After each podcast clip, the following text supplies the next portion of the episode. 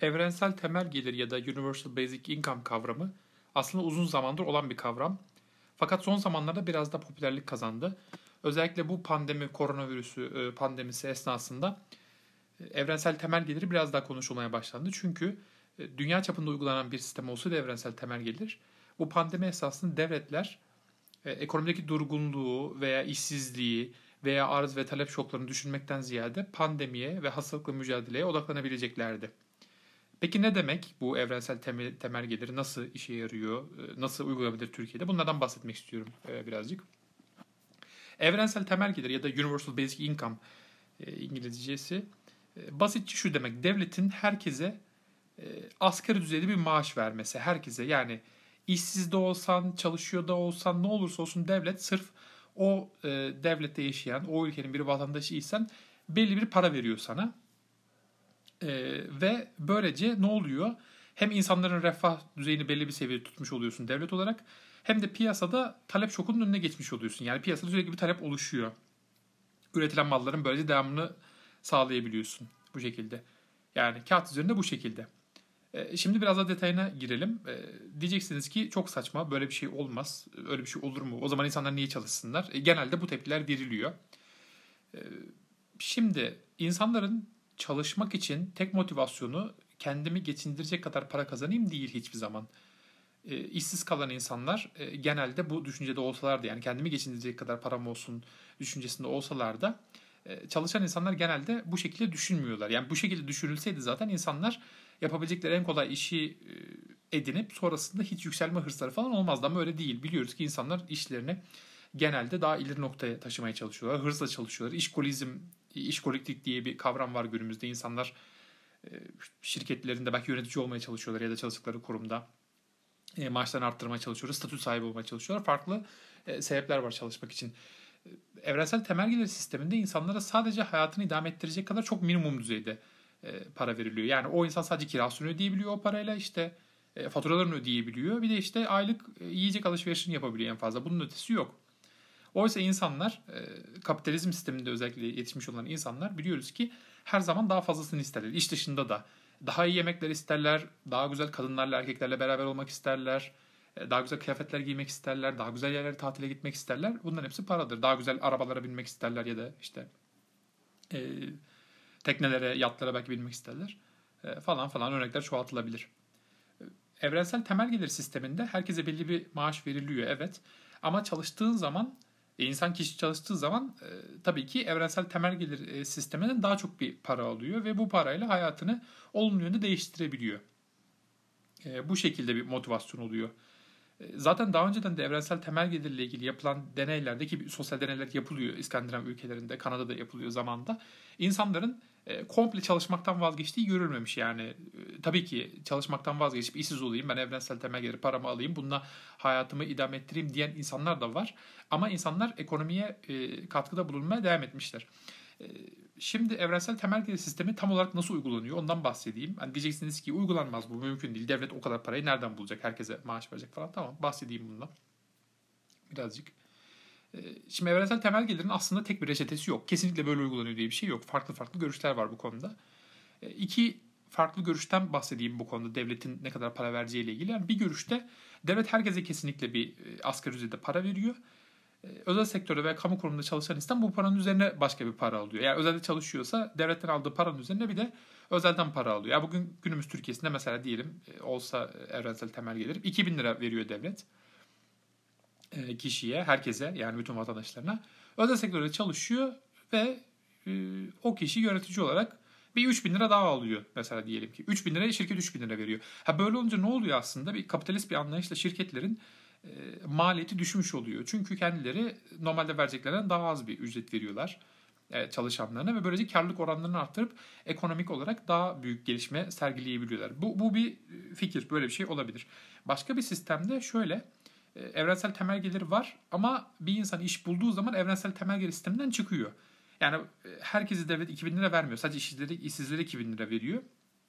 Onun dışındaki kişiler direkt çalıştığı yerden parayı alıyor. Yani devlet kurumunda çalışıyorsa tabii ki devlet yine maaşını veriyor o kişinin 5 bin lira 6 bin lira ama özelde çalışıyorsa atıyorum 7-8 bin lira ya da 5 bin lira neyse de, e, özel sektör veriyor. Devlet kesinlikle para vermiyor. İki farklı görüş var bununla ilgili. Tamam şimdi asıl soruya cevap verelim. Bu para nereden gelecek? Havadan para mı yağacak? Para mı basmamız gerekecek? Ee, şu anda zaten devletler, e, dünyadaki çoğu devlet aslında sosyal devlet olma e, amacında e, ve sosyal devlet olma amacında oldukları için zaten vatandaşlarına dolaylı olarak ve bürokratik birçok süreçleri yürüterek insanlara paralar veriyorlar baktığınız zaman. İşsizlik maaşları var, dul yetim aylıkları var, ölen kişinin ardından işte yine çocuklarına falan verilen, gerçi o da dul yetim diye geçiyor sanırım neyse ee, ya da işte malulen emeklilik paraları var. E, değişik değişik emeklilik aylıkları var. Bunları zaten devlet veriyor bir şekilde ve bürokrasiye bağlı. Yani kendini kanıtlaman gerekiyor. İşte engelli olduğunu kanıtlaman gerekiyor. Yakınının işte kocanın, e, eşinin, babanın e, ölmüş olduğunu kanıtlaman gerekiyor veya işte başka şeyleri kanıtlaman gerekiyor. Bürokrasiyi araya sokarak e, belli şartları yerine getirerek zaten belli paralar veriyor. Evrensel temel gelir sisteminde bunların hepsini kaldırıyorsun. Tamamen bürokrasiyi kaldırıyorsun. Bürokrasinin üzerindeki büyük büyük kaldırıyorsun. Bütün sosyal güvenlik e, sistemlerini kaldırıyorsun. Bütün emeklilik sistemlerini de kaldırıyorsun. Bu emeklilik ve sosyal güvenlik aslında biraz tartışmalı ama en ideali bu. Bunları tamamen kaldırdın. Devletin elinde büyük bir para oluyor çünkü. Bu parayı da vatandaşlara dağıtabilirsin.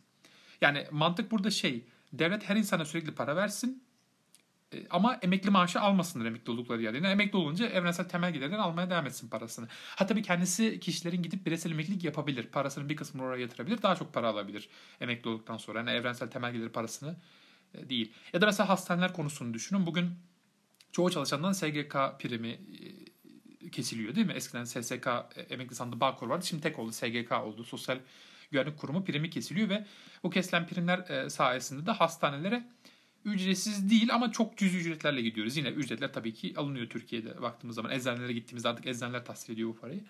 Ee, evrensel temel gelir sisteminde bunların hiçbirisi olmayacak. Paranızı siz kendiniz istediğiniz gibi idare edeceksiniz. Paranızın bir kısmını mesela hastaneye ayıracaksınız. Paranızın bir kısmını belki gelecekte emekliliğiniz için ayıracaksınız. Bunların hesabını siz kendiniz yapacaksınız. Devlet bunlardan tamamen çekilecek. Devletin sosyal devlet olma anlayışı tamamen yıkılacak. Onun yerine devlet evrensel temel gelir verecek. Herkese belli para verecek. Bu parayla ne yaparsan yap diyecek. Yani aslında evrensel temel gelir sosyal devletin gelişmiş hali değil, sosyal devleti kaldırıp yerine başka bir şey getirme e, deneyi diyebiliriz mecrası. E, gördüğünüz gibi aslında bu e, çekici gelse de ilk başta devletin herkese para vermesi e, bazı insanlar şüpheyle bakıyor bu duruma. Şüpheyle bakmaları çok normal. Çünkü mesela devlet sağlıktan çekildiği zaman komple nasıl olacak acaba sağlık sistemi? Özellikle şu anda pandemi dönemindeyiz. İnsanlar sağlık sistemleriyle ilgili çok fazla e, tartışıyorlar doğal olarak. Amerika Birleşik Devletleri'nin durumu ortada. Amerika Birleşik Devletleri dünyada gelişmiş ülke olup e, devlet destekli sağlık sistemi olmayan tek tek ülke. Yani gelişmiş ülkeler arasında bütün ülkeler Amerika hariç sağlığa bir şekilde devlet veriyor. E, devlet destek veriyor. Amerika Birleşik Devletleri vermiyor ve Amerika Birleşik Devletleri ne kadar kötü bir durumda olduğunu görüyoruz şu anda pandemi e, esnasında. Devletin bu anlamda biraz regüle etmesi lazım açıkçası. Yani e, fahiş fiyatı engellemesi lazım. Bir tavan fiyat uygulaması, tavan fiyat uygulaması getirmesi lazım. Devletin tamamen e, tabii ki çekilmemesi lazım. Çünkü evrensel temel geliri de paranızı verdim istediğiniz yere gidin dediğin zaman e, çalışmayan insanların sağlık sisteminin tamamen dışlanması, yabancılaşması söz konusu da olabilir. Çünkü e, özel hastaneler çok fahiş fiyatlar çekebilirler. E, muayene başına e, işte 500-600 lira bugünün parasıyla konuşuyor. 1000 liralardan belki açabilirler. Yani parasının yarısını kimse tabii ki oraya veremez kazandığı paranın. Bir muayene için sadece düşünün hani basit bir şey için. Veya çok da ciddi durumlar var. Çok da ciddi ameliyatlar var kanser. E, ameliyatlarını düşünün ya da e, başka ameliyatları düşünün. Ama tabii ki burada da yine başka bir şey devreye giriyor. Yine e, özel sektörün sağlık sigortaları devreye giriyor. E, bu evrensel temel geliri de sağlık sigortalarının devlet tarafından da teşvik edileceği, belki bazı vergi e, muafiyetleri sağlanacağı ve bu sayede bütün insanların bir şekilde özel sağlık sigortalarından da yararlanacağı ve bu, bu sayede hastanelere gideceği ve tedavi olacağı öngörülüyor. Yani evrensel temel gelir insanlara para verip her şeyi onlara bırakıyor. Siz kendi kararınızı verin diyor. Bu parayı gidin ister emeklilik için bireysel emeklilik yapın, ister e, özel sağlık sigortası yaptırın kendiniz ve aileniz için. İsterseniz bunların hiçbirisini yapmayın. Yiyin için yatın. Siz bilirsiniz. Yani kişiye soru çok büyük sorumluluk yüklüyor. Evrensel temel gelir. Ama en başta da söylediğim gibi evrensel temel gelirin en en en en önemli e, özelliği devlette vatandaşların hepsinin refahının belli bir seviyede olması. Kimsenin aç açıkta olmaması, e, mesela dilencilik gibi şeylerin olmaması eğer vatandaşsanız tabii ki vatandaş değilseniz olmuyor. Yani vatandaş olmak ön koşulu, tek ön koşulu hatta evrensel temel gelirin. E, bu çok önemli. E, vatandaşların refahının belli bir seviyede olması, kimsenin aç olmaması, kimsenin kimseye muhtaç olmaması, e, yaşlı da olsan, genç de olsan fark etmiyor. Ha, genç olsan da 18 yaşından büyük olmak tabii ki yine burada. E, çocuklara verilmez evrensel temel gelir öyle bir görüş yok kimsede. E, bu ve dediğim gibi piyasada talep şokunun hiçbir zaman olmaması. Her zaman piyasa talebin olması. Bu anlamda en başta devletin herkese para vermesi biraz sosyalizme kayan bir şey olarak görse de baktığımız zaman aslında bunun sonucunda piyasa ekonomisinin daha da güçlendiğini görürüz. Yani piyasa ekonomisini güçlendirecek bir mekanizma olarak da görebiliriz evrensel temel geliri. O yüzden aslında kapitalist sistem içerisinde olan bir şey.